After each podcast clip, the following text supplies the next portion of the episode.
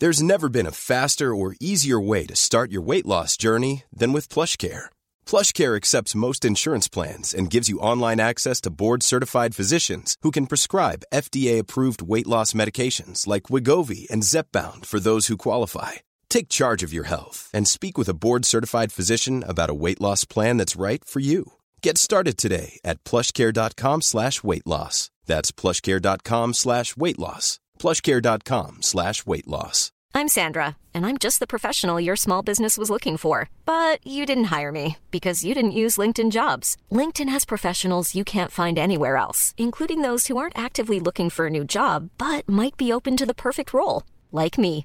In a given month, over 70% of LinkedIn users don't visit other leading job sites. So if you're not looking on LinkedIn, you'll miss out on great candidates like Sandra. Start hiring professionals like a professional. Post your free job on linkedin.com/people slash people today. Since 2013, Bombas has donated over 100 million socks, underwear, and t-shirts to those facing homelessness. If we counted those on air, this ad would last over 1,157 days. But if we counted the time it takes to make a donation possible, it would take just a few clicks. Because every time you make a purchase, Bombas donates an item to someone who needs it. Go to bombas.com slash ACAST and use code ACAST for 20% off your first purchase. That's bombas.com slash ACAST, code ACAST.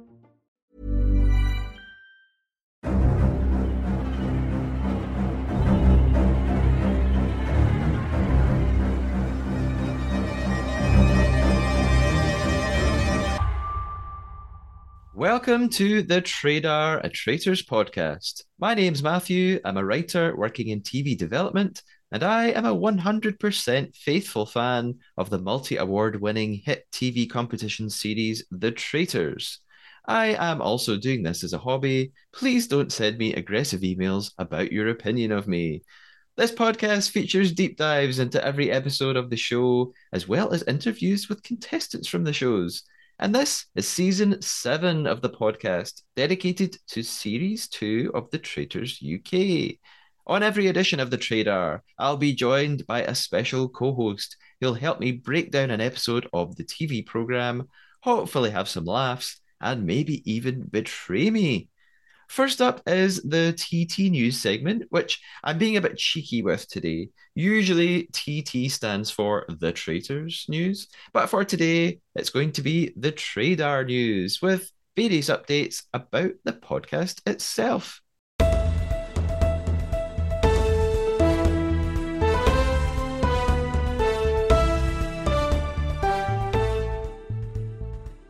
First is a massive thank you to several brilliant listeners who've donated to the podcast Ko-fi page.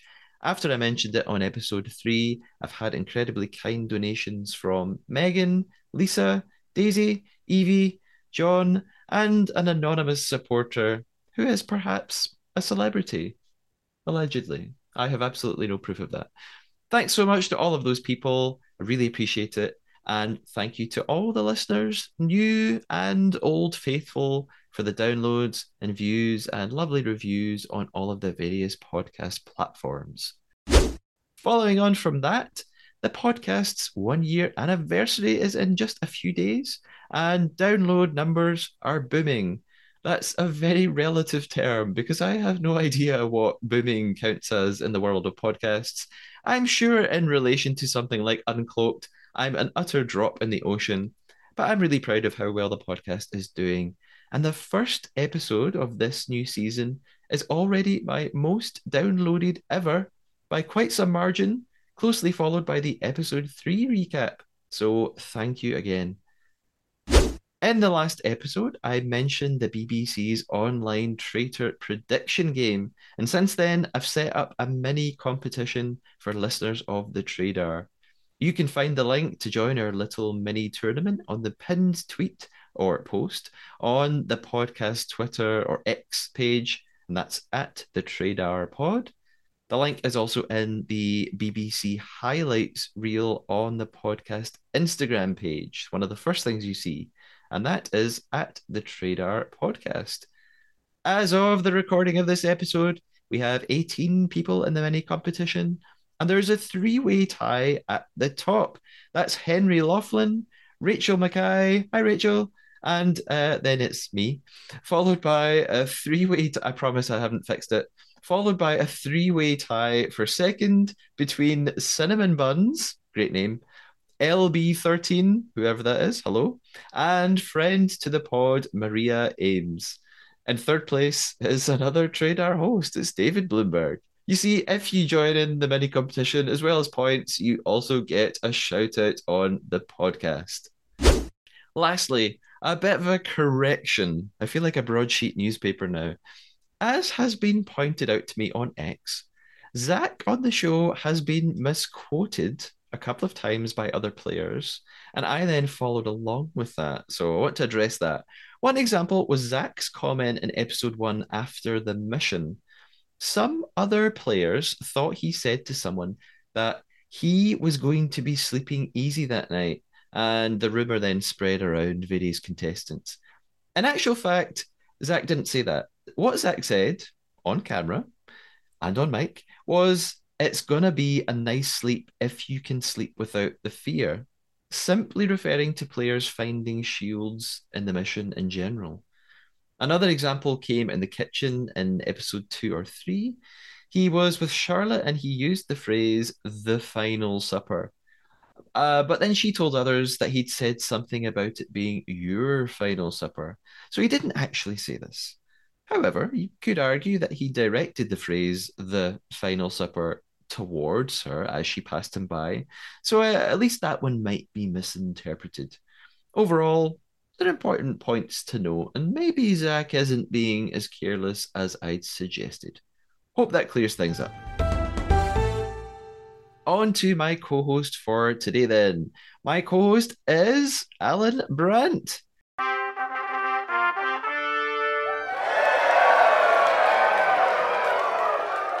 Allen is an award winning scare actor, an avid yoga enthusiast, part time bouncer, and long time weightlifting fanatic. In other words, don't mess with Allen. He's also a Traitors superfan and has co hosted on the podcast with me twice before. Welcome back, Allen. Allen, how you doing? I'm great, Matthew. How are you? I'm doing very well. I, you have been on twice before. I didn't make that up, did I? You, you, that's correct. I've been twice, every almost every fourth episode. Yes, I was thinking that it's episode four. We decided would be a good one for you to come back and do again. Why not? Yes. So, uh, generally, what are your thoughts on the series so far? Are you enjoying it? How do you think it's going? I love it. You can definitely tell the BBC put a lot more money in. I am definitely loving Claudia more.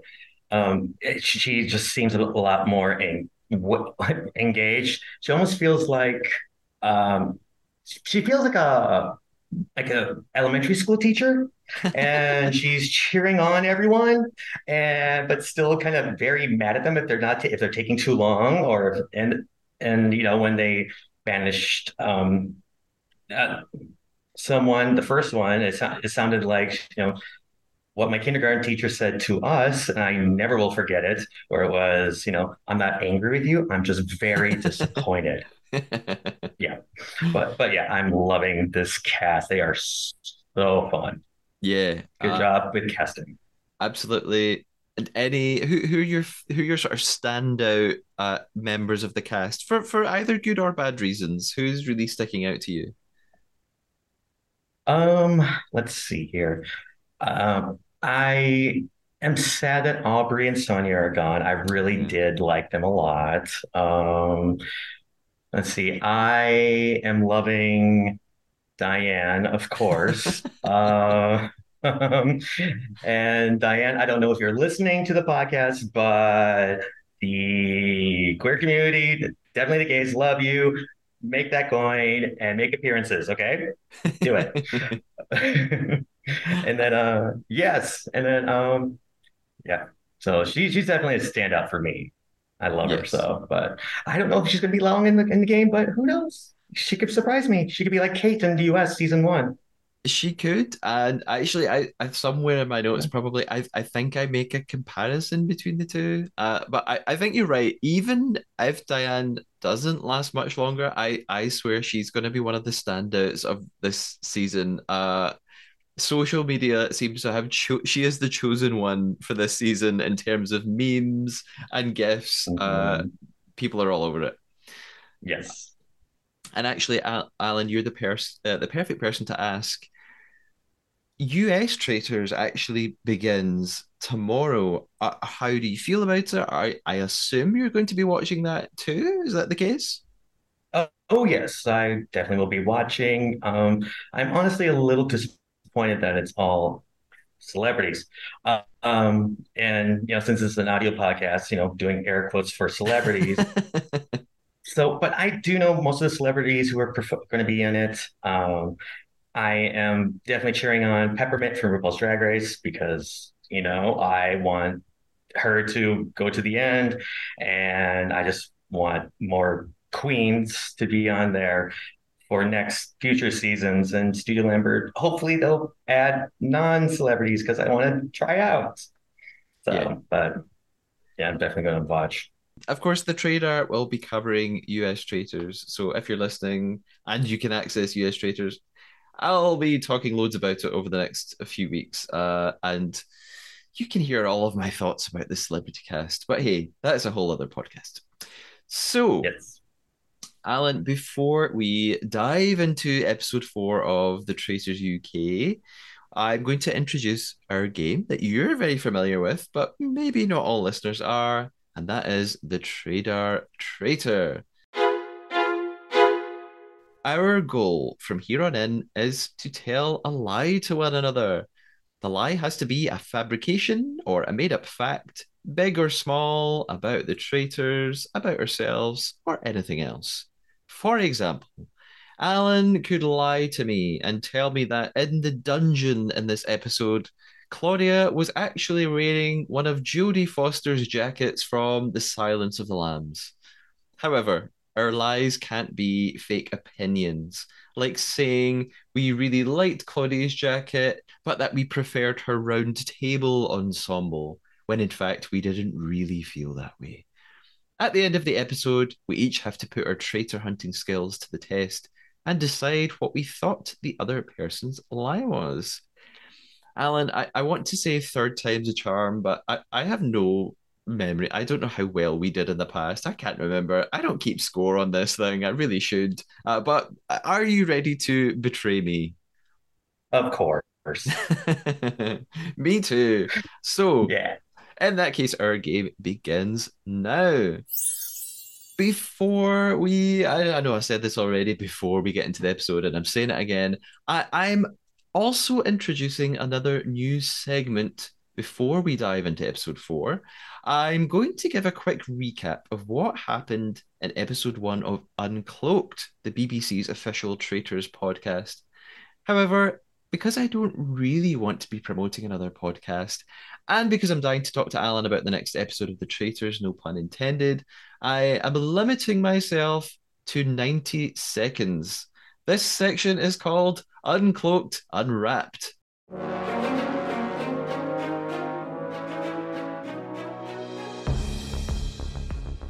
I did think about calling it Uncloaked, Unbothered, but I thought that maybe that was a bit too shady.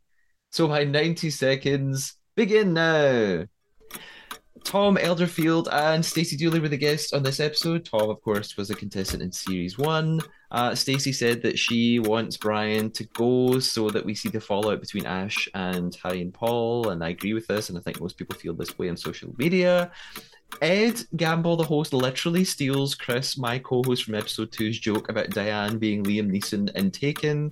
Uh, Tom says that having a partner in the game like Diane and Ross actually is not that great and adds more anxiety, and you don't really have any time alone to confer anyway. The reveal then, so there's sort of a double reveal. The murder victim from the episode finds out who got banished next and gets to guess whether or not they're a traitor or faithful. And then both of them together find out who the actual traitors are. In this case, it's Aubrey and Sonia. So, a few things I noticed here. A, Aubrey is appearing far more pleasant and personable, I think, than he did in the show, even though I liked him anyway. B, why isn't he so confident about telling us who he thinks the traitors are? They find out. They find out that Ash is a traitor. Sonia says that she guessed it. They find out Harry's a traitor. Both of them are completely shocked. They find out Miles is a traitor. Sonia's shocked. Aubrey says he's not as shocked. They find out Paul's a traitor. Sonia kind of guessed this. Aubrey admits that actually he was wrong on all counts. Ha ha ha. He was convinced that Diane was a traitor. Back on the kitchen with Ed, uh, they openly slate the breakfast and say it's cold and stale. Lol. Uh, Kyra still has no regrets about her time in the show. Mm, okay then. Why don't we see her reaction to the reveal? And she says that she is totally shocked by Paul and Miles. Done. I actually timed myself, and I reckon that was ninety seconds. Allen, chance to chip in. Any? Did you watch Uncloaked? Any thoughts? I did watch Uncloaked. Um, it was, I was so bored. um, I was so bored. I'm sorry. Um, the only thing engaging was, you know, Ed Gamble's, you know, poppy long sleeve shirt. That's it. um, yeah, um, Tom was fantastic. I enjoyed t- listening to Tom. Um, yeah, I was surprised it didn't reveal to Kyra the, you know, who was who were the traitors. I was like, I was expecting to see that kind of like what they would do on Traitors Canada on Instagram yeah. and other social media. Uh, but all right, that's fine. Uh, but yeah, I don't know if I'm going to keep watching Uncloaked. Maybe I will. Maybe I won't. Who knows? See, seeing if something kind of pops up on social media, it's like you they appeared on on Uncloaked. I'll go check it out. So, yeah. Yeah. Is, is are you saying that there's this far superior podcast about the traitors out there that you'd rather listen to? Of maybe I don't know. I, I mean, I, am not putting words in your mouth. I'm just I'm just picking up on a heavy implication. That's all. Yes. in that case, I think we are ready finally to talk about episode four of the Traitors UK series two.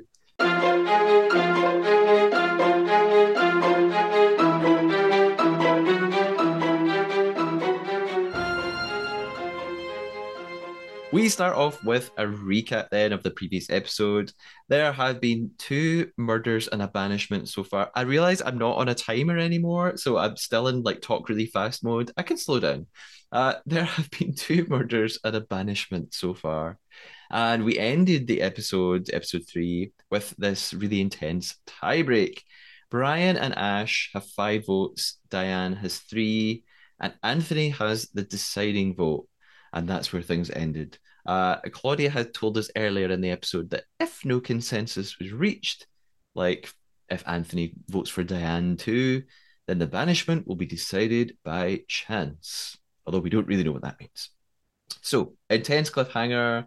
That means we start episode four at the round table. And after an excruciating wait, actually, first of all, Allen, I mean, you could completely lie here. What What was your prediction? Who did you think was going to be banished? Uh, I actually thought it was going to be Ash. I definitely thought it was going to be um, that, that that that's kind of the vibe I was going with. But after I watched it and then listening to you and David talk, I'm like, oh yeah, she seems slightly defeated. I don't. Maybe maybe she wasn't voted out. Yeah. So as it turns out, uh, we find out yes, Anthony goes ahead and votes for Brian, which gives Brian six votes. Uh, I sort of felt like there was an incredible awkwardness on Paul's face at this moment because he obviously realizes, oh, shit, Ash is still here. I just voted for her. This is really uncomfortable. Uh, and we get a little clip of Harry as well saying he's going to have to gain Ash's trust again uh, because he also voted for her. And Miles says that, you know, Ash, you can see that she looks really upset at the table. I mean, that's kind of obvious. So uh, poor Brian, he's voted out, off he goes. He tells us he's a faithful goodbye. Uh, uh-huh. Which is, yeah, I, I, David and I spoke about this on episode three. I thought Brian was probably going to go purely based on what you just mentioned, Allen. I, I felt like I felt like there was a bit of weird editing. I think the and I, I saw someone else say this on social media. The episode included a cut of Ash in her interview speak I, I just got the sense from the way she was talking that she said something about wow it's only the second round table and it's already so hard and i got the impression she was saying this after that round table was done and therefore was still in the game so i i don't that, that's kind of what i picked up on after the round table then we've got a bit of a debrief in the house so everybody leaves the banishment room uh, harry hugs Ash in this incredibly uncomfortable, awkward hug. And I think she says to him, We'll talk later. I, and I even think it was subtitled on the episode because she must yep. say it quite quietly or something. A lot of people picked up on this on social media. I don't know yeah. if you saw this, Allen. People, a lot of people were saying, "Oh, she shouldn't have said this because she's implying they're going to go and talk in Traitor's Tower, and if someone overheard that, that's really bad news. I I don't I don't really think that. I think she could legitimately say we'll talk later, just meaning, you know, in half an hour, like later tonight, we'll have a chat before we go to bed. So I don't I don't know. What did you think anything of that? I was thinking, well, I was hoping that no one heard it, but if someone did, they probably the faithful would probably be thinking, okay, we're going to talk like 30 minutes later, you know, just kind of debrief after being around the table. Uh, that's my thought. Yeah, I thought so too. Mm-hmm. Johnny uh, and Paul are having a little chat, and Johnny says to Paul, Oh, it's back to the drawing board now. Meaning, oh, we got it wrong. Brian wasn't really a traitor. We're going to have to rethink everything. And Paul replies by saying, No, I think we were close then basically implying to me that Paul is Paul is still on the Ash train. Like Paul is like, no, no, we almost voted out Ash. Let's keep that in mind. So I kind of already figured, hmm, Paul, Paul's not, you know, he's not going to swerve away from Ash anytime soon. Uh, we see a little moment where Charlie takes Ash aside for a bit of a breather, which I think Charlie seems like a really nice person. Like she takes her aside and gives her a hug and tries to give her a bit of a pep yeah. talk. Um, Ash says, "I don't want to get emotional," but they were right. And for a moment, I thought, I thought she was confessing oh. something. Me too. Me too. I'm like, wait, Ash. Stop, stop, yeah. Stop. I, I, yeah, for a horrible moment, I thought, is she yeah. about to tell Charlie that she's a traitor? But she doesn't. She she just goes on and says that she what she means is, oh, I understand why everybody thinks I'm going around all the different groups and talking to everyone, but but I, that's not really what I've been doing. So it's just she just picks a really bad way of expressing it. I think we catch a little uh, a bit of Ash's interview again, her her Miv, her main interview, and she talks about how she's basically been completely blindsided by two of her fellow traitors. Paul tells Johnny that he thinks he'll be killed tonight. Um, I, I guess his thinking is that Paul Paul is after you know after this vote that they had as part of one of the games where everybody voted him most popular I guess it's a running theme throughout the episode now. Paul will not let go of it. Paul Paul just keeps talking about the fact that he's so popular and everyone loves him. So now he thinks he's going to be well, he obviously doesn't think he's going to be killed tonight, but he's convincing Johnny that he thinks he'll be killed tonight because of it. I mean, generally, what Allen, what do you what are your thoughts about Paul? I bet he is super popular at his repertory theater when he performs there. Um, but, but it's so pantomime over dramatic when I'm watching. I'm like, dude, dude, you know, take it back a bit, you know. But it just felt a little um telenovela dramatic in my opinion. I'm like, Paul, calm down.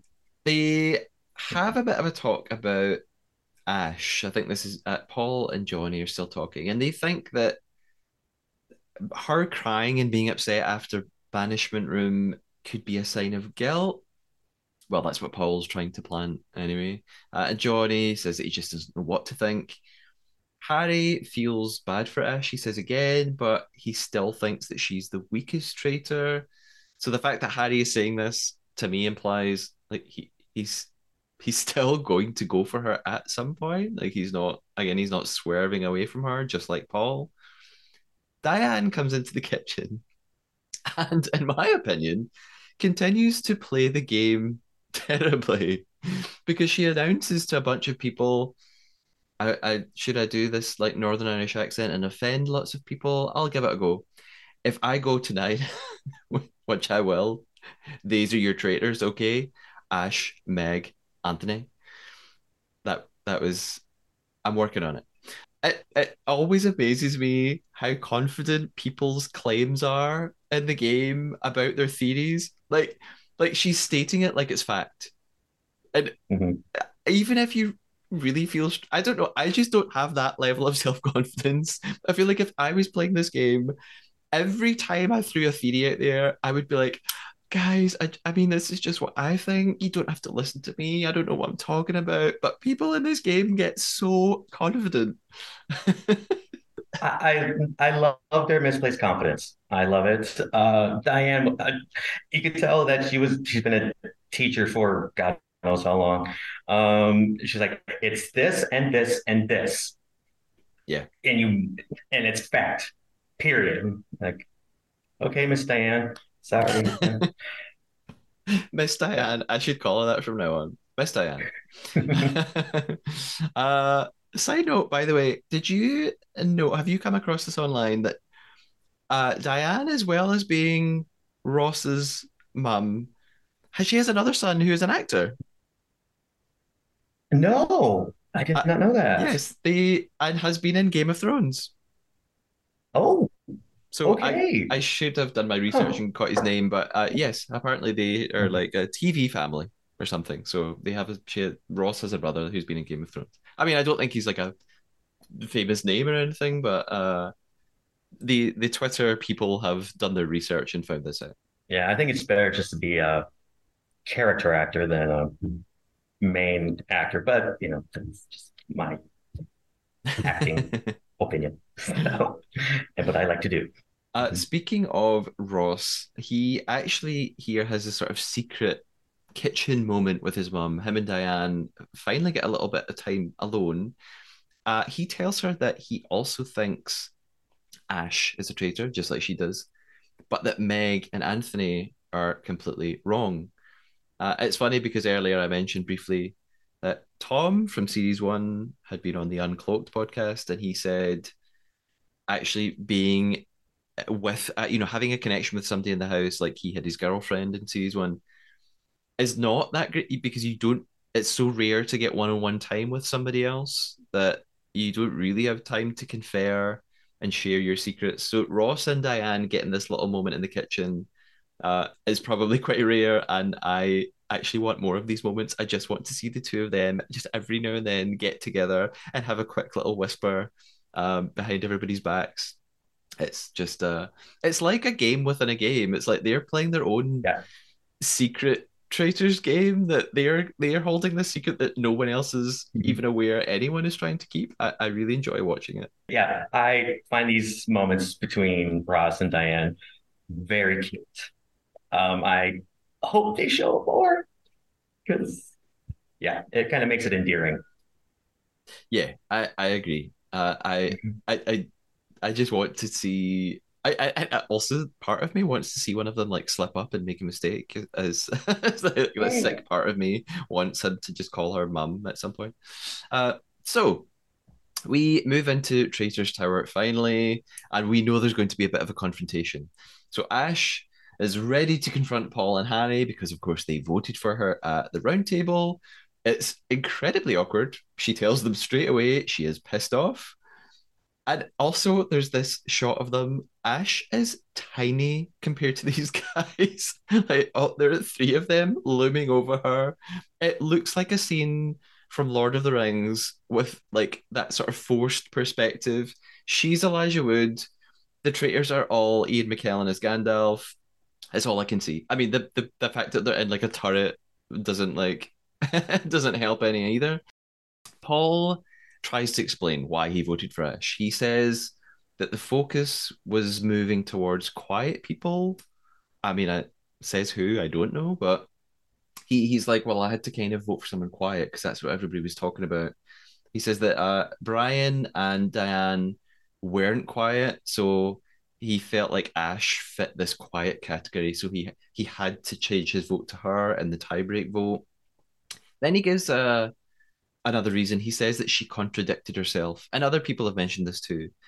I, I think I think what they're referring to is she on one hand she said she wanted to talk to everybody. She wanted to get to know everyone, and that's why she'd been going around all the different friendship groups. But I think she also then denied that she's been doing that and said, "No, I, I haven't at all. I don't know what you're talking about." Um, so Paul is saying, "Well, it would have looked bad if I didn't pick up on your contradiction. So, like, I had to vote for you to make it look like I'm a really good faithful and that I was listening." Uh, Harry kind of seconds that he that he says he thought Ash was definitely going, and so he just had to go along with the majority. And then he says, "I'm so glad you're still here." as, as uh, Allen, you're an actor. You, I'm, I'm sure you probably agree that it wasn't that convincing. No, not at all. I know he was trying to pull the heartstrings, like you know, I'm this sweet 22 year old you know i'm i'm like aaron from season one without the trousers. You know i'm just you know i i'm really innocent. I'm sorry. And i think ash is going like i don't believe it but i'll yeah. just go with it. Yeah, yeah, that's exactly what I have written in my notes that Ash is not buying this, but is just quietly nodding along. Because I mean, I get at some point you, she can't argue all night, so I guess at some point you just have yeah. to smile and agree to move the conversation along. Um, there's another little clip of Harry talking in his interview, and he says, "I can tell Ash is pissed off, but at the same time, it's a game." And I, I mean, I get, I think it's good actually. He, I, I do think he's playing, even though I just criticized his acting. I do think he's playing well because he is not, he's not getting caught up in the emotions of the game. He he is he's very aware that they are here to win money and yes, some things feel uncomfortable and you're gonna have to lie, but too bad. And I I think, well, yeah, he's he's right. He's he's got it. That's what you have to do. Uh, Ash says in her interview that she thought they were a team. Obviously, we realize they're really not a team at all. Claudia arrives then, and she tells the traitors that there will be no murder tonight. Instead, four people will be condemned to the dungeon. It's cold, it's wet, it's unpleasant, she tells them. Zach and Jasmine are immune because they won shields in the last mission. So their shields are effectively sort of being carried over to the next murder. And Claudia also tells the traitors that they can put anyone in, including a traitor. And this is really significant because it ends up playing out in a an unusual, unexpected way, which we'll talk more about. It's this is kind of like the trial from series one, or in Australia, they called it Death Row. Uh, I think this is better, in my opinion. I, I like this better because it is an actual place. Like there's an actual part of the set they're going to go to this fake dungeon. Like it's a physical place that we can see. I always felt like before when players were put on trial or put on death row, it sort of didn't really mean much. Like it, we didn't actually visually see anything happen other than that three people's names are read out. Um, so I quite like this whole fake dungeony thing. It's a bit silly, but uh, yeah. It's... What what what do you think about the dungeon?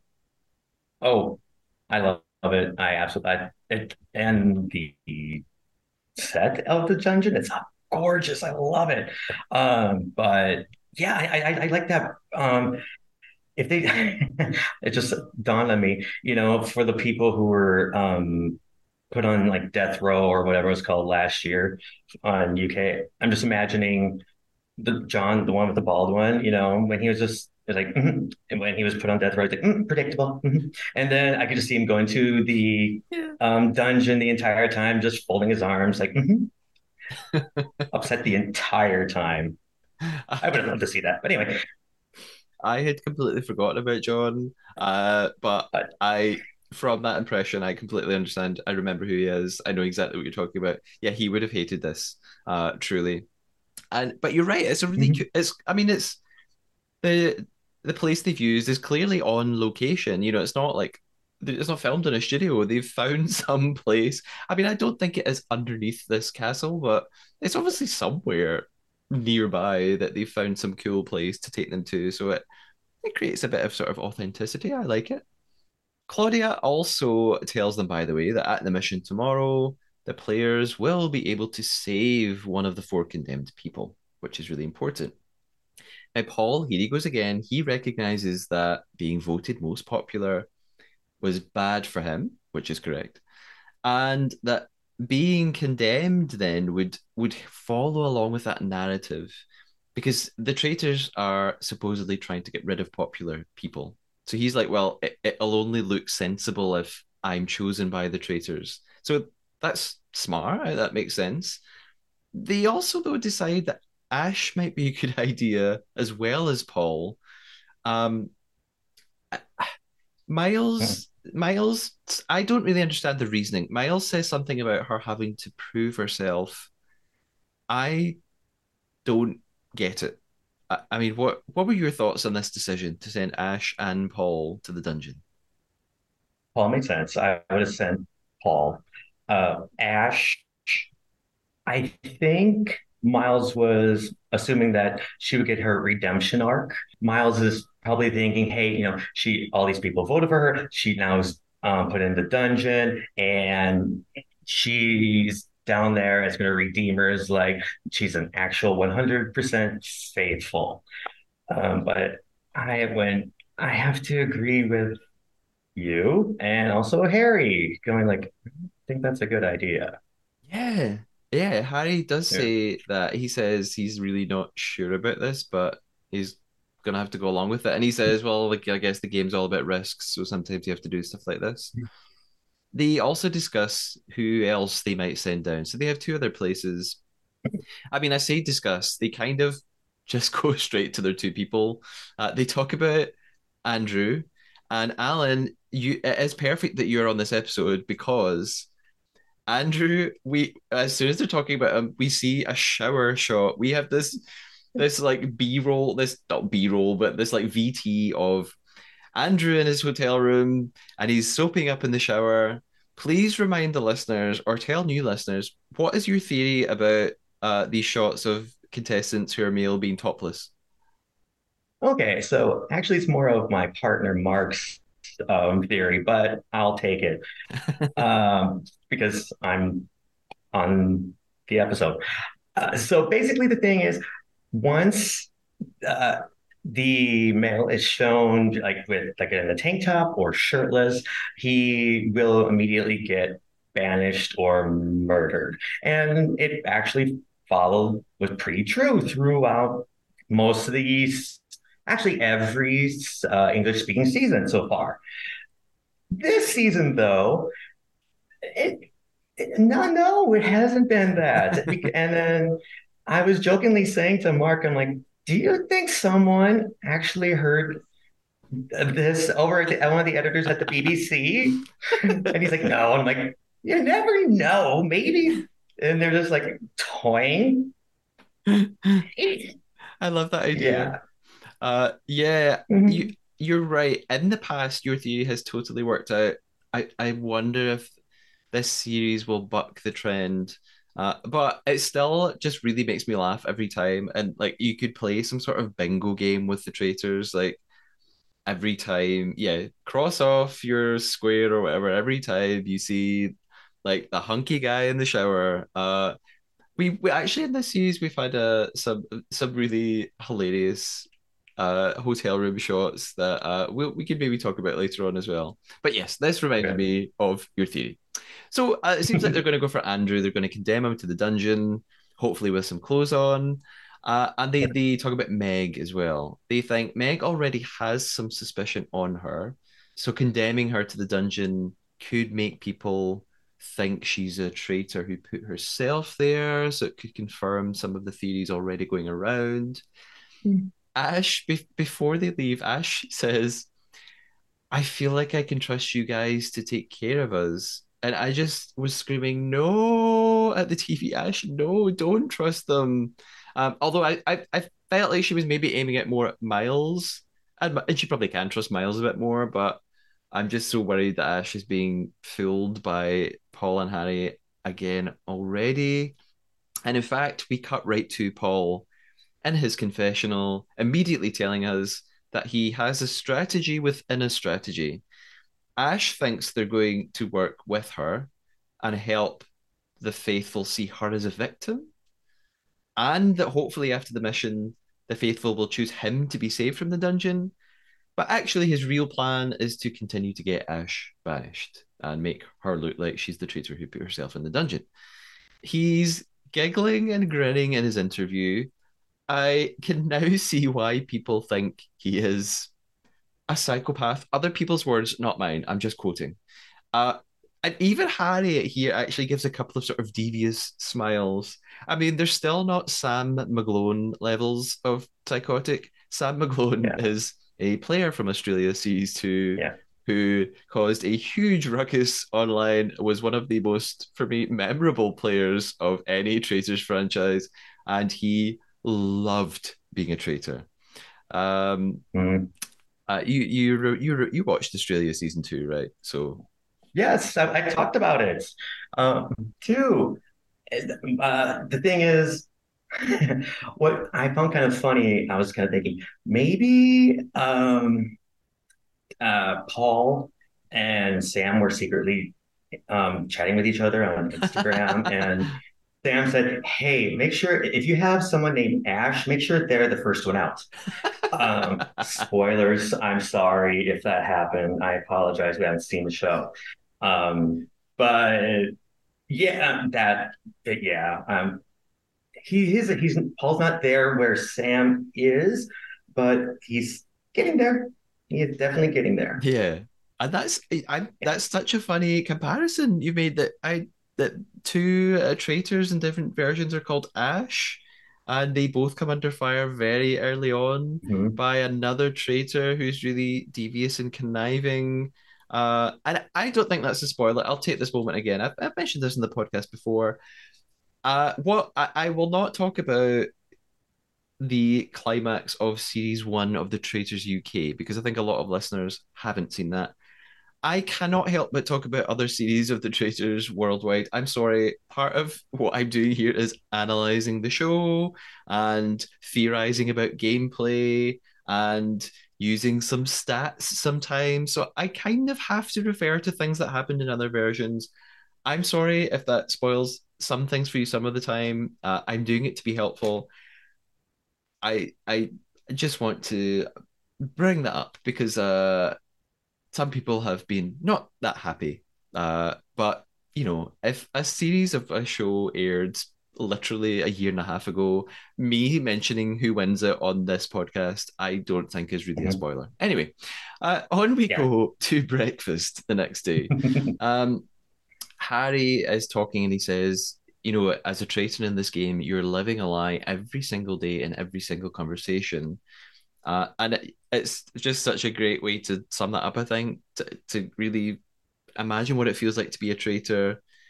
You, yeah, you truly are at every moment second guessing everything you have to say uh, and being really, really careful about what you're saying to who and what lies you're telling and trying to act the whole time like you're not a traitor. Like it, uh, several ex contestants have spoken about how stress inducing this whole experience really is.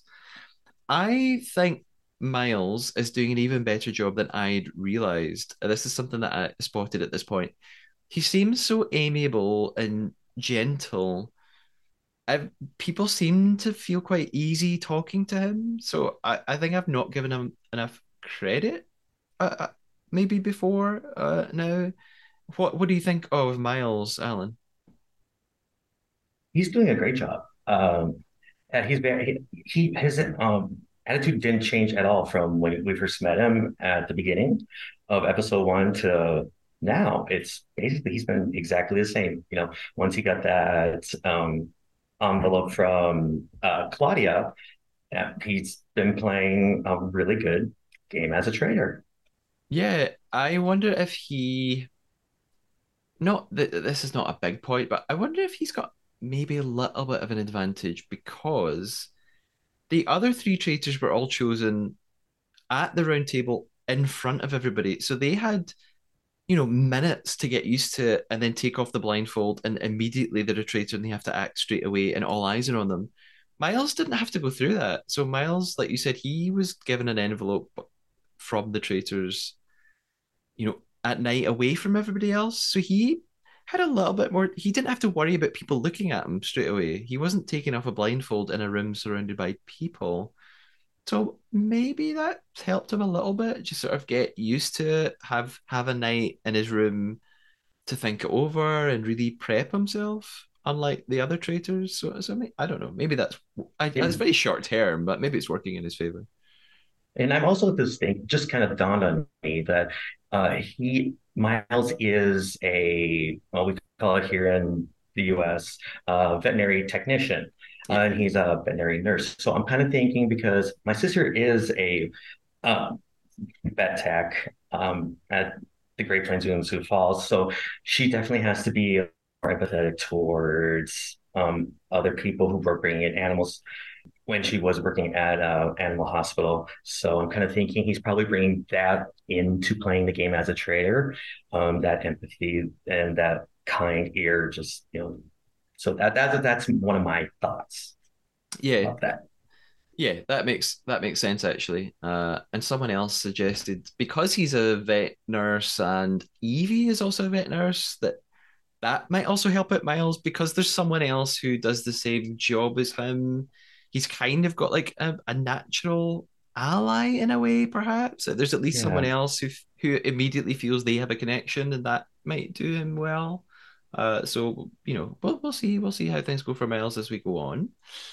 There is more chat around the breakfast table about the traitors being who you'd least expect it to be they, this comes up a lot in, in different versions of the show that uh, the faithful all start to think this. Oh, it's it's it's someone that we just would never expect.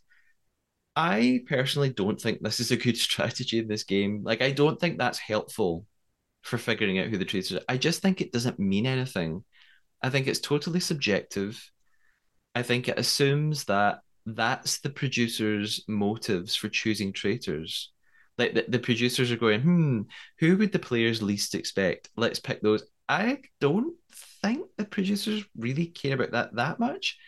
I think the producers care about who is going to be a good liar. Like I, I think they're going to, or, are a good actor. I reckon they want a good TV show. Therefore, they want lots of faithfuls to get erroneously banished, and they probably want the traitors to last at least a while.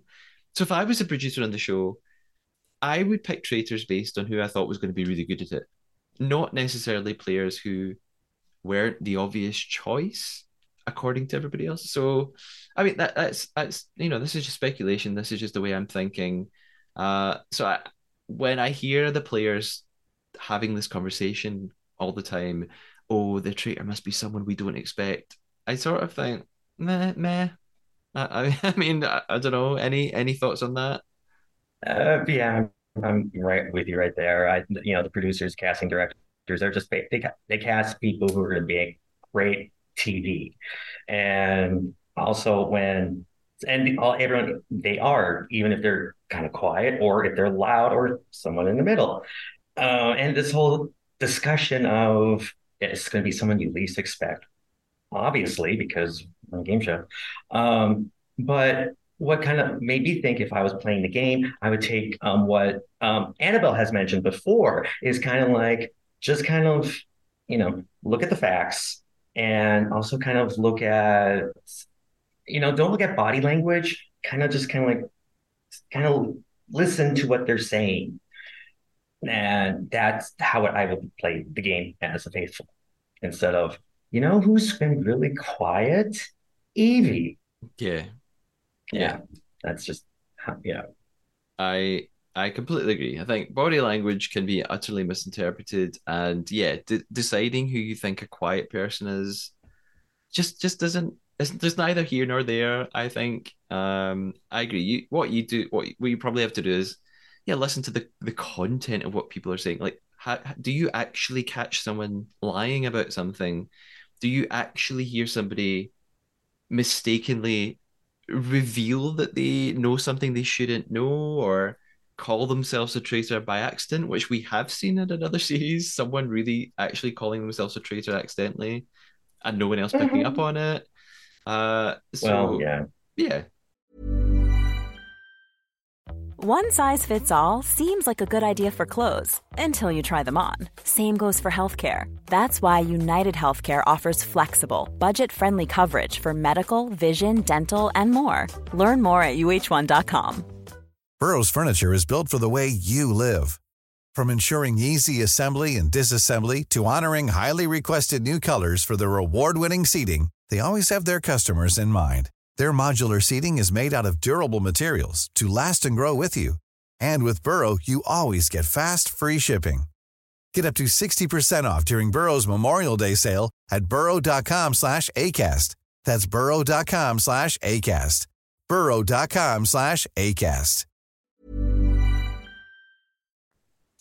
Next up in the breakfast room, uh, Diane enters in the most traitor-like manner ever, even though she's not a traitor. She slowly appears around the corner of the door with this devilish look.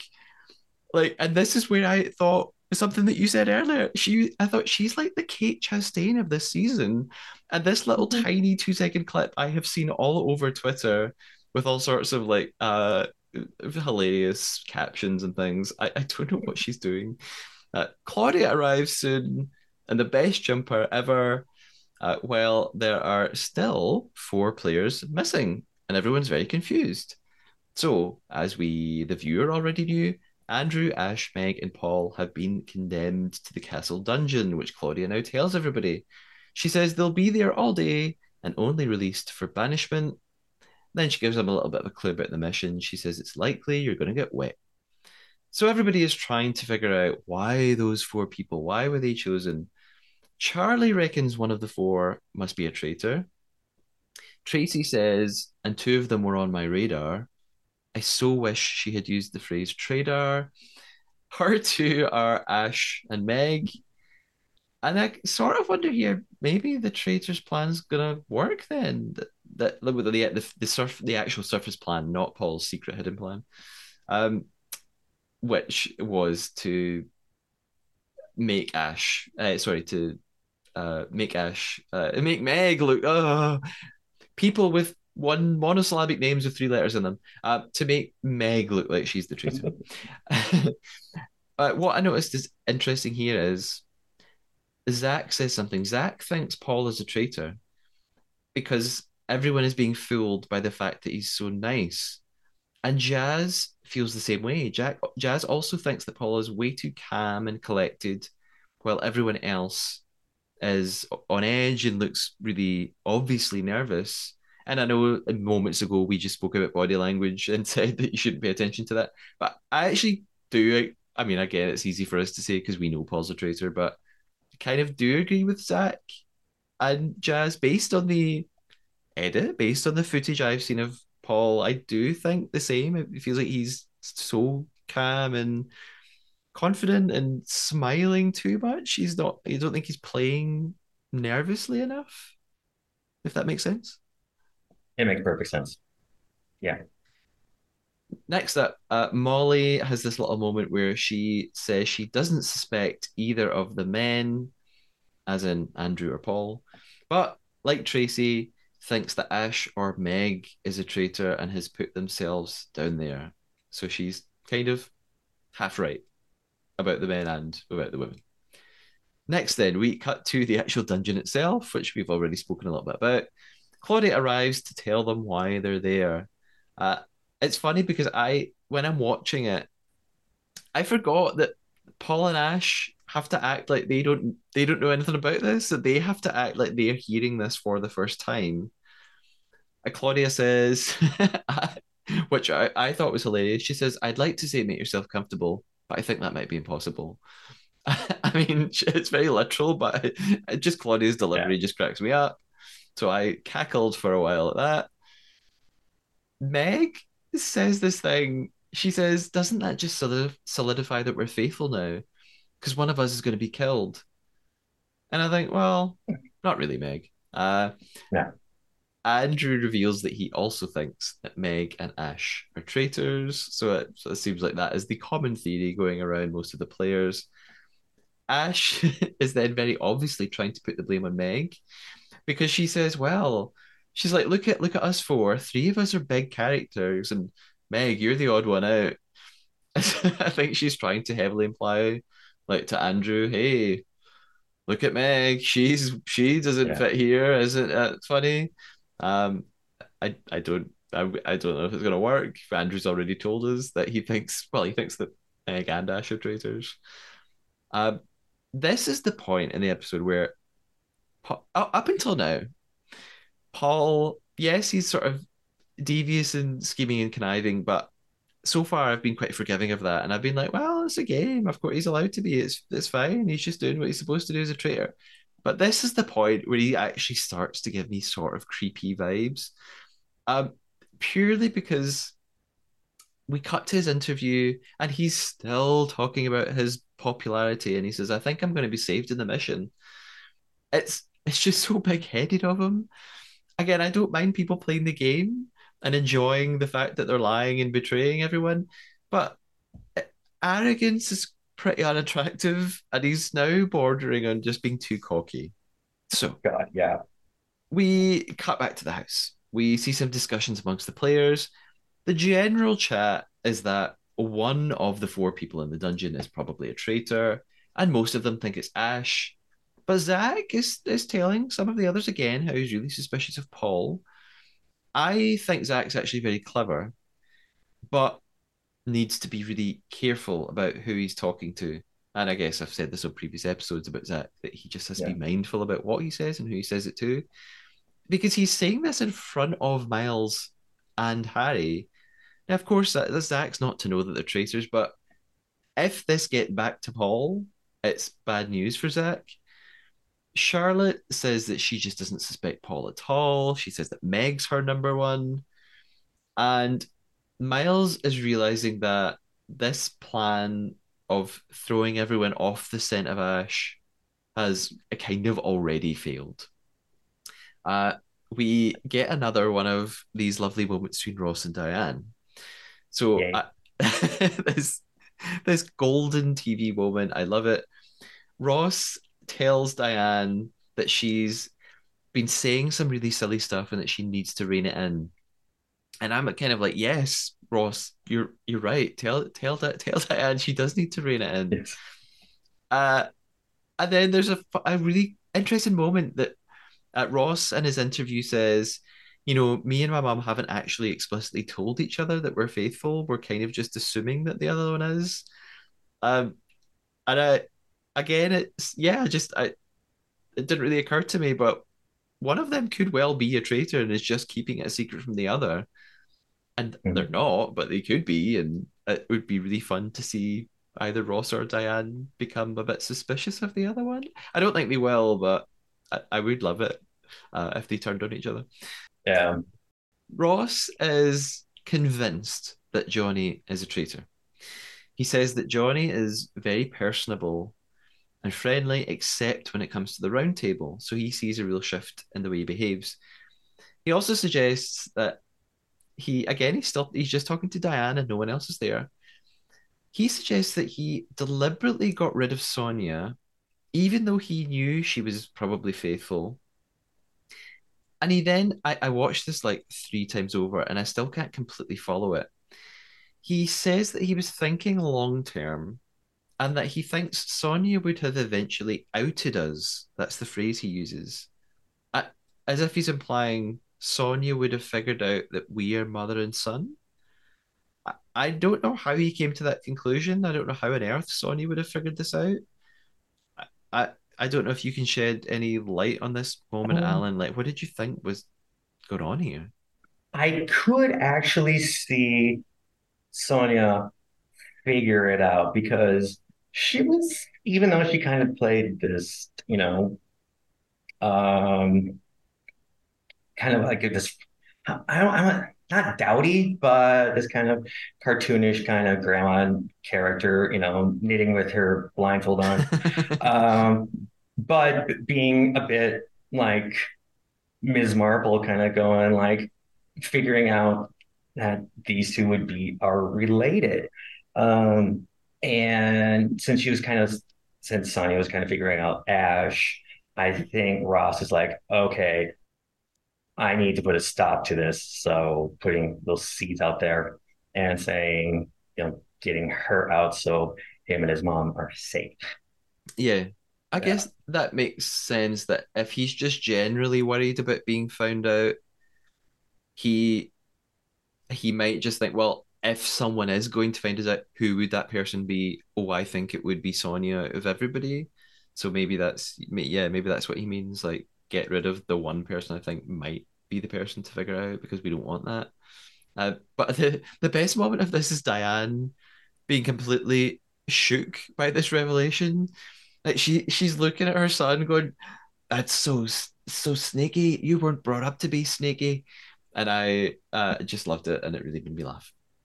Oh, I was I was laughing pretty hard when she said that. I'm like, that was so adorable. Yeah, definitely a mom. On to the mission then. They're in wetsuits. Clearly, this is going to be a task that's got something to do with being in water. In the cars, we see a few little moments. Uh, Diane is still convinced about Ash being a traitor. Zach says he's going to speak about Paul at the round table. And again, I'm sort of screaming, no, Zach, don't do it. You're going to make yourself uh, a target here. You're going to get in trouble. It's too early. I'm thinking that what the faithful ought to do after the mission is this is just my wild theory, right? I, I started, uh, I was, I was overthinking it. I think that the the faithful after the mission, when they get the chance to save someone from the dungeon, I thought what they should do is not really someone that they think is a traitor. So probably Andrew's the one with the least suspicion on him. If all right, let me I hope this makes sense. If they can keep someone in the dungeon that they think is a traitor, like Ash or Meg, then they can kind of put them to the test. Uh, so, for example, if they think Meg is a traitor, keep her in the dungeon, let her survive the next banishment, maybe. And then if she shows up at breakfast the next day, it kind of gives it stronger evidence. Oh, yeah, we were right. She is a traitor because why is she still here? Does this make any sense? Yeah, that makes sense. Okay. It does. So uh, the mission then ensues. Uh, there's basically a big pile of dirt filled with shitloads of gold nuggets. Each one is worth 25 pounds, uh, which I guess in dollars is these days not that much difference. So like um like $30. Uh, it's uh, a team task. I at first get confused about this. I thought, oh, I thought they'd gotten rid of these team tasks. What's the point? But actually, there does end up then being a point. They have 15 minutes to get their gold nuggets across this watery bridge, put them in some weighing scales, uh, and then they have to choose teams. And it's uh, so there's one per- one person's like the head of each team, and they just sort of alternate back and forth. I was quite confused about the choices. I sort of thought, wouldn't you pick the most athletic person? But Anthony, who I reckon probably looks like he's quite athletic, is left until second last. Like Tracy is chosen ahead of him. Just found no shade on Tracy, right? Maybe Tracy's like incredibly fit and healthy. I don't know. I'm being superficial to an extent. It was giving me bad flashbacks of being in PE and getting picked last every time. Oh my god. Yes. Absolutely. Uh quite traumatic. I know anytime people are like, you're gonna pick your teams, it just makes me shrivel a bit inside.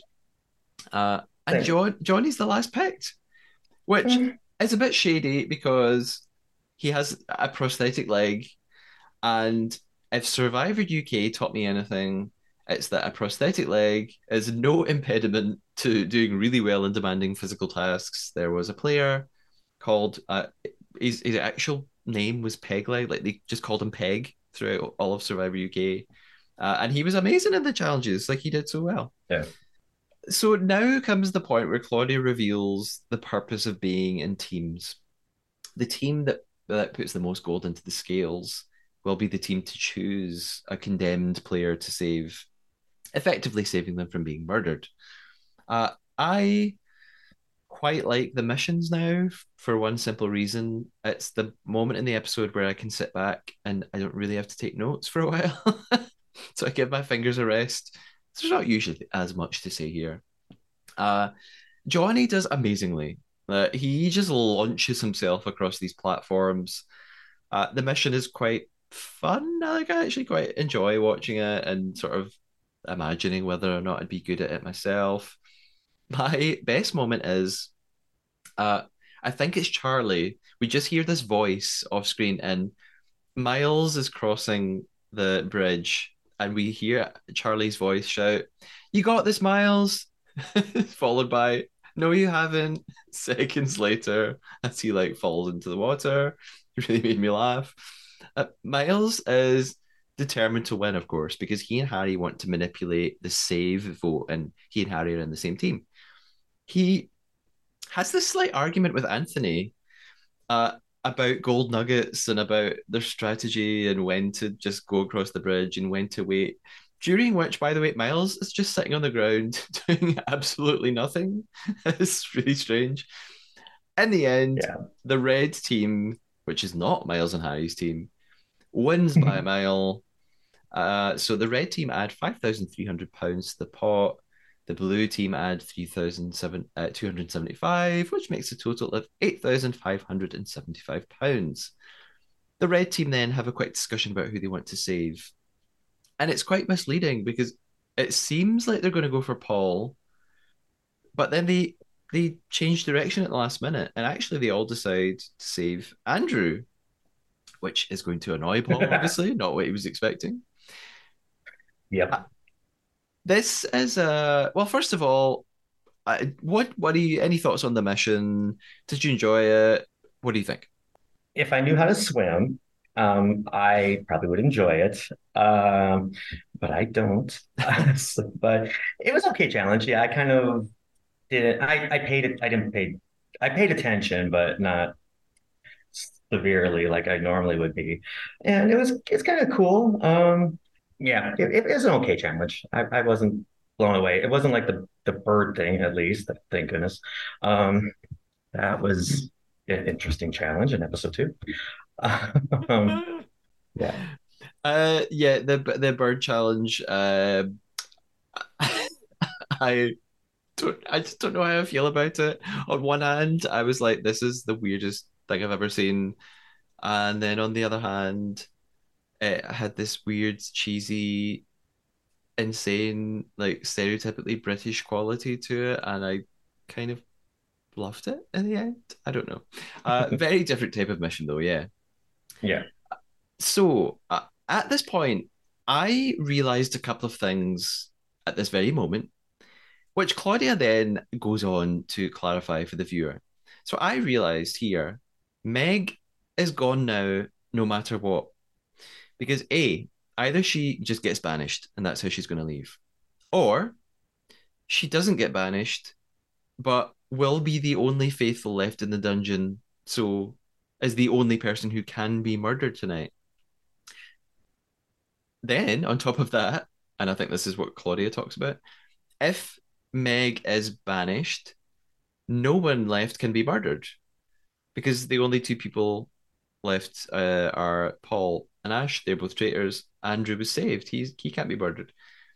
It basically means if Meg is banished, everyone will arrive at breakfast tomorrow, which will kind of pinpoint exactly who two of the traitors are, unless the faithful don't understand what's happened and they come up with some alternative theory to explain it. I wonder if producers might not have foreseen this outcome and suddenly thought, oh, shit, we shouldn't have let them put two traitors in amongst the four. And maybe not. Maybe they don't care. Maybe they're quite happy. They're, you know, they don't mind that this is the way it might turn out. I just think it's so strange and so sort of undesirable that you're going to end up with this situation. Um, what, what do you? So, what do you think of this whole conundrum that you know, Meg's kind of screwed either way. Oh, I felt bad for Meg. I really did. I because I wanted to get to know a little, her a bit more. Um, but yeah, and I and yeah, the, the conundrum with if she gets banished and having those two come back, that would make amazing television, and hopefully it would do like uh, another Red Breakfast like last season. Uh, uh, we just have to wait and see what happens. Yeah, and I, I mean, I guess it's uh, for the viewers. Like, so we, we've well, some of us have figured out that we're not going to see Meg beyond this episode, probably. I guess Meg herself doesn't know that, so you know she's still living in this sort of yeah. blissful ignorance. Uh, but yeah, you're right. We we were not going to get to know her much better. If you want to get to know her better, you could watch uh, Deal or No Deal because she was a contestant on that at some point, as, were uh, Paul and Kyra. So like, it seems like the casting team just scoured old episodes of Deal or No Deal and cast people. Sorry. In the cars after the mission, uh, Charlotte asks Ross, Miles, and Johnny why they saved Andrew. Ross says that well, they basically put it to a vote, and uh, he just was the most popular choice. Harry's in the car with Anthony and Charlie, and they're having a similar discussion. And then Harry says in his interview that he just didn't foresee this. He didn't think Andrew would get saved, and that this has thrown their whole plan off course. We get back to the house.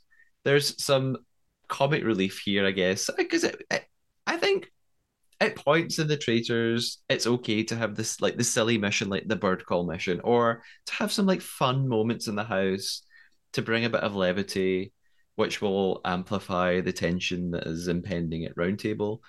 We have this scene where most of the players are eating their dinner outside in the sun and they're having a nice time and having chats about what al dente pasta is, versus the condemned for eating something really vile looking in the dungeon uh, it's just like so silly and funny.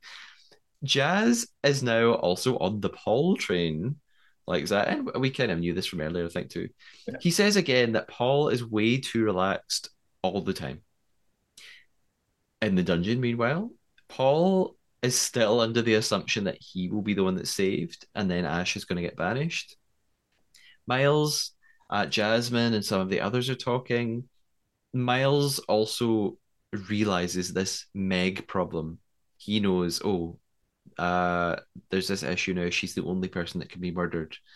He, Harry, and Paul are are base. I, I think he, Harry, and Paul are going to have to gun for Ash like nobody's business. Like they're going to have to try and ensure that Meg is still around to be murdered. Otherwise, we end up with this problem where Meg's banished and no one can be murdered, and that's not good for the traitors. So Miles is smart. He's like he's piecing this all together and figuring it out. There's an interesting chat in the kitchen. Ross is theorizing that a traitor is in the dungeon and that two other traitors or he he only thinks there are three. He thinks the other two are up here in the in the main house. So they have eyes everywhere and that by putting one in the dungeon, they're protecting that person down there. But the the the, the reason I'm saying this interesting is because Millie then asks this question. It's this really brief moment, but she just sort of suddenly says, "But do the traitors want to protect each other?"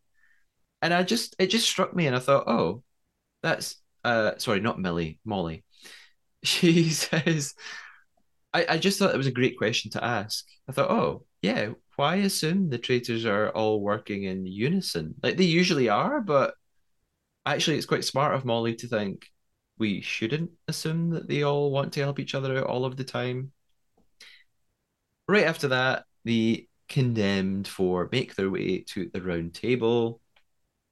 And we see uh, little clips of them talking. Ash says she realizes that she didn't do a good enough job defending herself last night and we hear Meg saying that she's pretty sure one of them is going to get banished. I, I still don't know why everybody assumes that. But maybe I'm being really dumb and naive here. I mean, I don't know if you can shed any light on this. So basically, all of the players have kind of universally agreed that someone in the dungeon is a traitor, and they've kind of all universally agreed that therefore one of them will be banished. I don't, I, I just don't know why it's that obvious, but do you, is it obvious to you? Um, I was a little confused about that when I was watching. Uh, yeah, and I was also a little confused when who said there was only three traitors, even though Claudia specifically said a fourth one. Uh, Um, Ross.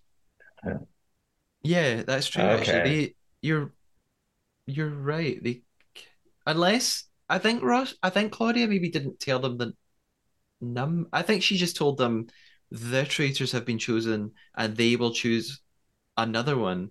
So I Oh. I I think they all thought Claudia only tapped two people on the shoulder and that they picked a third. I think they've not realized actually there are four. That makes sense. Okay. Yeah. So I could see Ross's point of view then. All right. Yeah. Yeah. Uh, yeah, I, I, this this whole sort of one of the people in the dungeon is going to be banished thing. I, I guess the players have just talked themselves into it. They they've just kind of universe. They've just sort of you know, they've got this hive mind, and theories spread and just become accepted. And uh, the thing is, they are correct. They, they they've all just assumed, well, probably one of the traitors has put themselves in the dungeon. They just don't realize that actually two traitors put themselves in the dungeon. And so they think the next logical step is to just pick someone in the dungeon to banish. I mean, uh, okay, I I just don't think it's the strongest way to decide. I think like there's so many other things you could base your vote on. Um, I don't see this as evidence. I just see this as sort of like speculation. But hey, the whole game is speculation. Yes. So, uh, the condemned are making their way to the round table, and they don't know yet that one of them will be saved. Well, two of them do. Paul does, and Ash do. Andrew and Meg don't know what's about to happen. Here we go then. Time for the round table. The condemned return. They make their way in and take their seats. I notice here, and maybe this is me being like bias, maybe this is confirmation bias, but I notice that Paul is doing exactly what Jaz says he does, which is looking way too happy and comfortable. Claudia reveals then that one condemned will be saved, and she reveals that the person they saved is Andrew. Paul is obviously annoyed by this. Meg, poor Meg looks absolutely gutted. And Claudia reminds him that no one is safe from banishment. So, you know, technically, Andrew could be banished at this point. So the discussions open up. Zach brings up Paul and asks him why he thinks he was chosen to be condemned.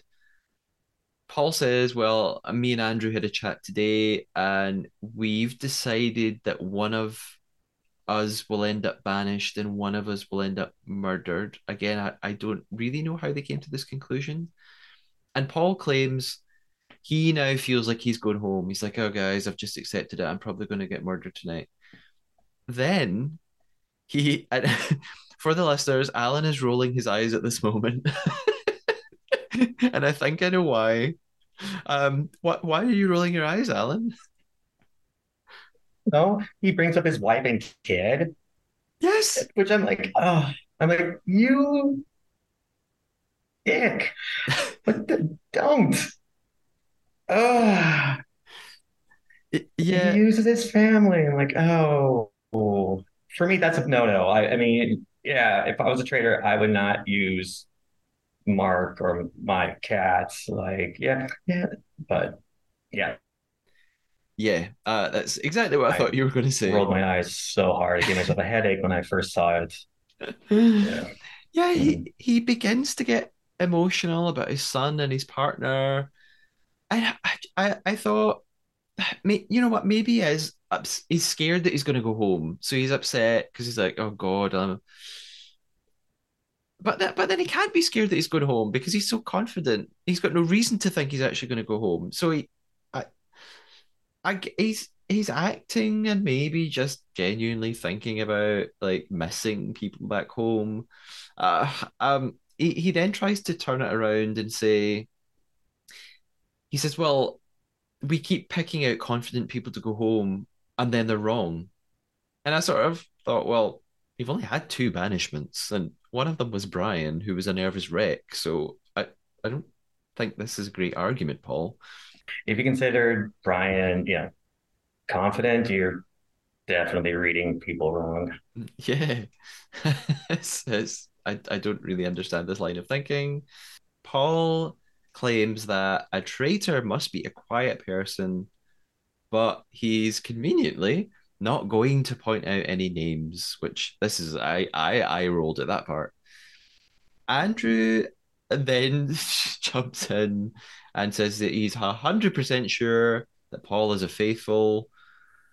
Oh, Andrew, don't again. We talked about this earlier, Allen. Like when people make these incredibly confident claims about other players when they really don't know the truth, it, it's just so frustrating to watch. Harry begins next he says the traitors are being really clever and strategic, and that for him, the traitor is Ash. And I can't believe the shade. He says that Ash condemned herself uh, in a tactical move, like I mean by by putting herself down in the dungeon. And Paul jumps in for the kill too. He says Ash was behaving today like she knew it was coming. Uh, at this point, I, I feel like Paul's making himself way too obvious here. Like, I think at this point, I sort of thought, right, Paul, just stop talking now. Like, you've spoken for quite a bit. Now just sit back. Like, Harry's kind of doing the work. You don't need to jump in here. So I, I felt like he should have just shut up here. Ash, of course, is livid that she's being thrown under the bus again. And Paul just keeps going. He says Ash isn't coming across as genuine. Again, he says, Yesterday at Roundtable, you contradicted yourself. And Ash tries to defend herself. And I think she does a better job of it today than she did yesterday. She says, Well, look, I've been really emotional. Um, so of course I'm like behaving strangely. And she says that she thinks she's been chosen as the fall guy by the traitors, which is true. And that actually they ought to look elsewhere. Like she's like, I'm I'm the obvious person, and that's what the traitors want. You shouldn't be looking at me. But I fear it's just not really going to work. Jasmine then turns things around and says, Andrew, Ash, and Paul all look really pissed off about everything that's going on, but that Meg just looks nervous. And then Charlotte turns on Meg too and says, Yeah, Meg is acting sort of shifty and they both get quite emotional about it because it, it's clear that they're they're actually friends, like they get on really well, but Charlotte is just playing the game and like having to turn on her friend because she's suspicious of her. I feel so bad for Meg, but at the same time, I feel like she's not really allaying anyone's worries about her. Like they they're saying, Meg, you look really nervous and shifty, and she kind of just continues to look nervous and shifty. Um, it gets very tense and emotional. Miles then tries to break this sort of tension by asking Andrew, Well, why do you suspect Ash? And Miles claims that he's back to ground zero. He's like, Look, I just don't know what to think now. So th- I think he's trying to take a bit of attention away from Ash. And then Meg does chip in and she says, I'd like to add something. And part of me thinks, oh, that's good. She's going to defend herself. But then part of me thinks, oh no, this is like, this is giving Brian all over again. Is this wise? Maybe she shouldn't say anything. She asked Jasmine why she brought up her name last night at the round table but didn't vote for her, which is fair enough. And Jasmine says, well, actually, it was Ross who brought up you, not me there's then this weird interaction between Johnny and Jasmine, which I can't quite follow. It doesn't really seem to add much to the conversation and it doesn't last very long. Then Jaz wants to pipe in. Why, I'm not totally sure. He goes back to Paul and says again this thing, you know, Paul, you always look like you've got a cheeky smirk. And Paul claims, well, that's just the way I am. And he's like, Well, look, all I want to do is focus on traitor related things, as he calls them. And Zach says, Well, what do you mean by that? What is a traitor related thing? And Paul says, Well, I mean, like starting rumors, getting involved in chats, being really quiet at the table, but not everywhere else, mission related things, which means absolutely nothing. And Zach says, Well, traitors won't be doing all of those obvious things. Tra- traitors will be not acting like that. And then Paul says, I agree. And I'm like, it, that's a, you just totally contradicted what you just said, but no one picks up on it. Ash gets really annoyed saying there are loads of really quiet people at the table, but everyone is picking on her, which is true. And then Evie says, like who? And Ash goes, you, which made me laugh. Um, I've seen a lot of people online I've been saying, why didn't Ash now just turn on whenever, you know, why doesn't she just turn on Paul and try and get attention on him? Um, I mean, what do you think about Ash picking out Evie? I was very surprised. I'm like, I it's like, turn on Paul, he's attacking you. Turn on Harry, he's attack, he's attacking you. But poor sweet Evie. Oh, all right. I mean, if you're gonna plant seeds, I guess that's going to work. But I say, you know, point at the ones that have been attacking you the most during the roundtable discussion.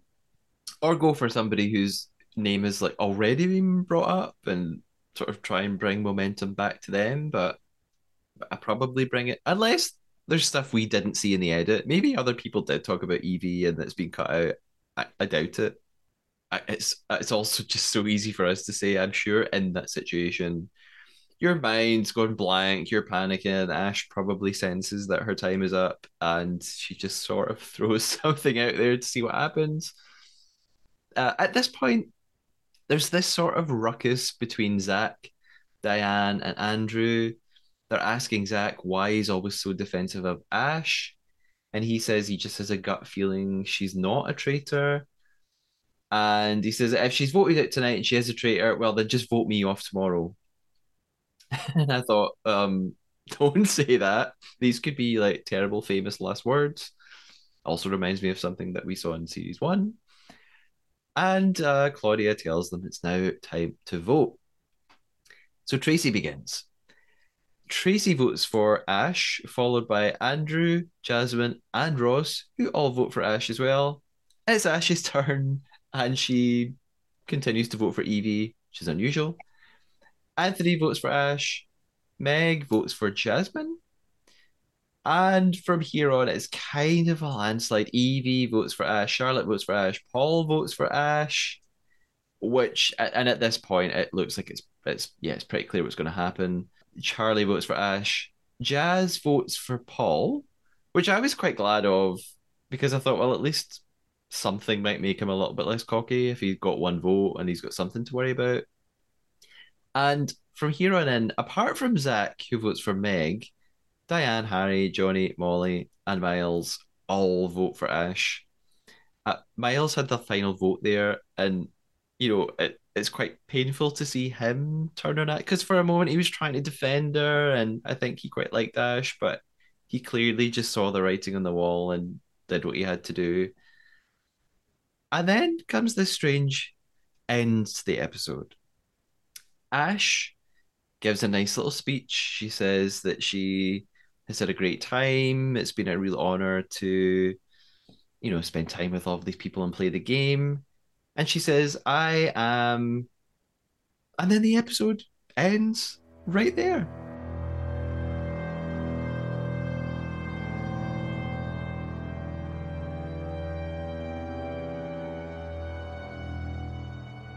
What did you think of this uh, unusual choice of cliffhanger, Allen? I'm like, well, I didn't like it. I'm like, what the fuck? It's we're at the very end. I was expecting her to say, I'm a traitor.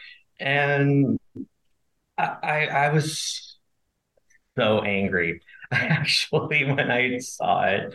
But also my mind was like, well, maybe they're gonna do something like what Traitors Canada did, where um, Claudia's gonna tell uh, Ash, you cannot say if you're a traitor or a faithful, and you have to just leave without mm. letting anyone know. So that was like a theory, but maybe it's just dramatic so you could watch the next episode the next day. Yeah. Interesting theory. There has been a lot of speculation about this online again, about why they chose to because because we know that she's a traitor. There's not for us as a viewer, there's not really any suspense because we think, well, we, we know what she's going to say. I will confess at this point, I have seen episode five because I watched it right before we began recording. Now, I'm assuming, Allen, you have not seen episode five. That's correct. I haven't seen it yet. That's I. I will obviously not say anything more about what happens next or why the episode ends here. Uh, so I will not do any spoilers. Uh, I instead will just ask some uh, overall uh, thoughts. What then? Uh, what are you? And I, I, sometimes I sort of people ask me like, who do you think's going to win really early on, and it's, it's way too difficult to say. Are there any predictions you have about the series going forward? Not necessarily who's going to win, but do you have any predictions about who's going to do well or whose time is up pretty soon? Anything like that? Um, I think um, going traitors wise, I'm gonna say I think Miles is gonna do very well. Um, I'm kind of thinking Harry will too. Um, I think the way Paul has been acting, he will eventually get uh, banished. That's that's my theory about that. As for the faithful, um, I think, oh God, I'm thinking. I would love it if Diane and Ross actually made it to the very end. That would be so amazing. I would. That would make that would make, warm my heart. Um, I don't think. I think Johnny will get murdered because everyone loves Johnny, unless he gets recruited maybe down the road. Who knows? Um, but yeah, and I already know. Yeah, Meg is kind of in the the damned if you do, damned if you don't scenario right now, even though she doesn't know it. Yeah, So And I- those I- are my theories. I'm I'm being I'm going to be very careful. So I I will say nothing about your predictions. I can't say Okay. whether I agree or because I know a little bit more than you do. So I will say nothing else. Before we go on, I'm going to sort of return to a segment that I introduced just a little while ago. I'm going to do another uncloaked, unwrapped.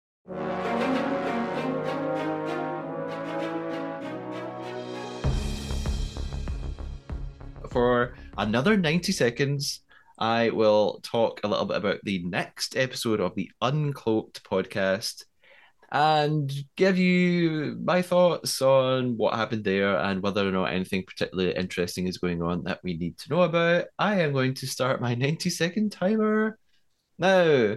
So, uh, on the panel for this episode of Uncloaked, we have three straight white guys, hooray, uh, including Joel Dommett, who presented Survivor UK. So, hey, there's a bit of crossover there with the podcast. Uh, Joel lavishes praise on Paul for being super clever. Mm, No, hun. He thought he'd be saved from the dungeon, and he wasn't. And he's raised the attention of Zach and Jaz. So, actually, I don't think Paul is doing that well. I just noticed all the taxidermied birds in the background, and they're from the Bird Call mission. Uh, Brian and Kyra now have the reveal, which is weird because we saw Kyra last week on the show already. Brian's reaction to Ash is fantastic. He's so annoyed because she got one less vote than him at banishment. They are both shocked at Miles being a traitor. These reactions are so much better than Sonia and Aubrey's last week. The reveals are really good actually helping gauge how well the traitors are doing because I think if we see how the faithful are shocked about the identity of the traitors, that is quite a good representation of what all the faithful are thinking about the identity of the traitors. Brian says the traitors are going to win this year. I agree. I think the traitors will win this year. Brian's then in the studio. Now we have four straight white guys. Yay. Rewatch uh, Brian's cringy speech from episode three, and we all laugh at him. Brian has a sheep tattoo. Ash is here. This is bizarre because, yes, we know she's going to get banished, but we didn't actually see her leave the castle in this episode. Ash reveals that even at her banishment, she wanted the traitors to go on and win. That's weird. I got bored after this. The podcast ends with Ed Gamble saying, Stay faithful. Jesus Christ, that's my closing catchphrase, and he's stolen it. Is nothing sacred. Had you seen uh, this episode of Uncloaked, Allen? I have not. I I have not seen that. So yeah. And you said Ed Gamble is, is a comedian, right? Yes, he's the Okay, well, who hosts it. yeah, well, you know, some people have tend to steal material. Maybe he happened to listen to this podcast and stole that. I know. Uh, well, yeah, but the thing is, you don't need to watch it now because I've given you like a ninety-second highlight, and really that's all you need. Thank you. so, uh, before we conclude our game of the Traidar Traitor, Allen, is there anything that you want to tell us about? Is there anywhere we can find you online? What exciting things are happening in your life that we must know about? Okay, you can find me everywhere on social media as uh, Allen on his way, um, Allen A L E N. And also, you can follow my doll, demonic dolly. Her name is Sarah the Dollie. She was my prop that I used during scare acting. Um, Sarah with an H, and then Dollie D O L L I E. So all one. You can follow, do that. Um, nothing too exciting going on at the moment, but um, I will be back at Valleyfair again for the Halloween season. Um, performing, I was already asked even before Halloween ended to uh, come back, and I will. That will be my ninth season back at Valleyfair performing for during Halloween. Other than that, um, I'm just, uh, you my partner and I are just very, very boring, and I like it that way. so, fantastic. Mm-hmm. And uh, yes. listeners will be able to see actually the the promo image for the podcast for this episode uh, is actually Alan in character. You're in full uh, costume and makeup, uh, so uh, they can they can get a taste of what you might look like at Halloween. Fantastic. Now we've been playing our game, The Traidar Traitor. We've been trying to betray one another secretly throughout this episode. Allen, I have lied to you at some point during our conversation, I must confess. Did you lie to me? I must confess I did. I did. okay. Um do, uh, yeah. what do you want to any ideas what I lied about? Um I have a couple yeah. Um I thought what they I thought you lied about the total of how much they earned. I thought it was more. I thought it was like five, over five thousand pounds, not eight thousand pounds. And then the other one, I thought maybe you did a second one where um, Di- Ross's brother is an actor in Game of Thrones. I think maybe he is an actor, but not on Game of Thrones. Those are those are my two. I was guessing. So okay, I have to tell you that you are wrong on this occasion. I feel, I feel victorious. I've been doing so badly at this. I've done it. Uh, I know that everything there was true. Uh, the yeah, the the cash that yeah. they won in the challenge, they collectively was eight thousand, whatever it was, and actually, yeah. uh, Diane's other son is an actor who's been in Game of Thrones. Uh, I kind of thought okay. when I was saying that you might think it was a lie uh, which is partly why I put it in there. But it, it, it is true. Yeah. I will tell you then what I actually lied about was Meg. I said that Meg had been on an episode of Deal or No Deal, and that was a lie. It is oh. the truth that Paul and Kyra have been on Deal or No Deal, but not Meg. So Dang it. I was thinking that too. and I was like, well, who knows? Maybe she was. So, yeah. All right. Good job. Good job. mm-hmm. I have two possibilities for you. I'm okay. going to I'm going to tell you what my two possibilities are, and then I'm going to tell you the one that I'm going for out of the two of them, because sometimes right. on this game, people reveal their lie, and then I go, "Oh, I thought that, and I just didn't say it." So I just want to like say my thoughts. I think you either lied about your sister being a vet tech, or you lied about not being able to swim. And I keep going back and forth between maybe they're both completely true. I think the lie is that you can't swim. I think you can swim. I cannot swim. I'm terrified of deep water. Was... Yes. mm-hmm. So that was true. It's true. It's I, true. I'm gonna be now. I'm, was the other one true?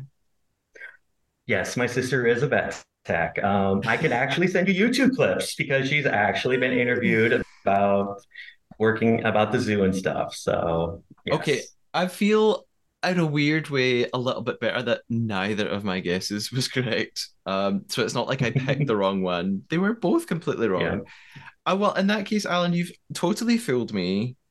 Uh, you're going to have to tell me what did you lie about? Okay, so the last two times I was on the podcast, I said my lie toward the very end. This time I said it toward the very beginning. During Uncloaked, Ed is actually wearing a shirt that has apples on it, and I said it had poppies on it. Uh, I I truly did not even. I remember you mentioning the shirt, and all I thought was, "Oh yes, he did have a bright shirt," and I truly did not pick up on the detail. So, you beat me at my own game. Well done. You got away with it. What a smart tactic. Allen, before we go, I will remind everybody where they can find out all about the podcast beyond the actual podcast itself. You can find me on Instagram at the Traidar Podcast. It's the same on YouTube at the Traidar Podcast, or I am on X or Twitter at the Traidar Pod. If you want to be like any of the wonderful people I mentioned at the very start of the episode, and you feel like you want to take a little visit to the Ko-fi page, it is ko-fi.com slash Matthew Keeley, and you can put in any kind of donation that you feel like, uh, as small as a few pounds or as much as an entire year's Zoom Pro subscription. It's not a subscription uh, that you're paying. You can do whatever you want. You can do a one off and then never speak to me again. You could also email me at the traidar podcast at gmail.com and you can send me questions or thought nice thoughts, not horrible thoughts about how you don't like me. Like that. I, that's that does that doesn't help anyone. Don't no. don't do that to me. Anyway, Allen, I hope you've enjoyed your time on the Traidar again. Oh, I had so much fun. I always love talking to you, Matthew. So eh, thank you for inviting me again for for um, the Traitors, and this time UK instead of Australia. Yes.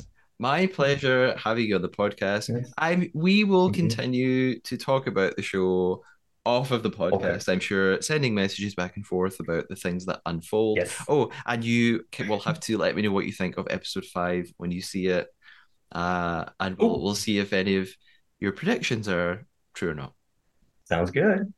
Until then, take care, everybody. Thank you, Allen. Bye bye. Bye now.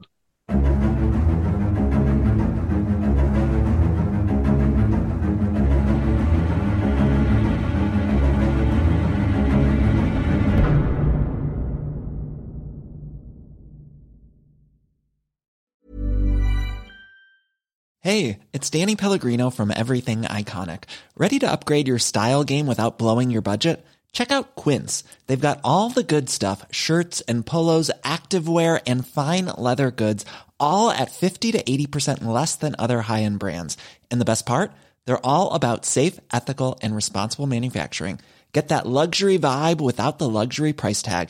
Hit up quince.com slash upgrade for free shipping and 365 day returns on your next order. That's quince.com slash upgrade. Planning for your next trip? Elevate your travel style with Quince. Quince has all the jet setting essentials you'll want for your next getaway, like European linen, premium luggage options, buttery soft Italian leather bags, and so much more. And is all priced at 50 to 80% less than similar brands. Plus, Quince only works with factories that use safe and ethical manufacturing practices. Pack your bags with high-quality essentials you'll be wearing for vacations to come with Quince. Go to quince.com/pack for free shipping and 365-day returns.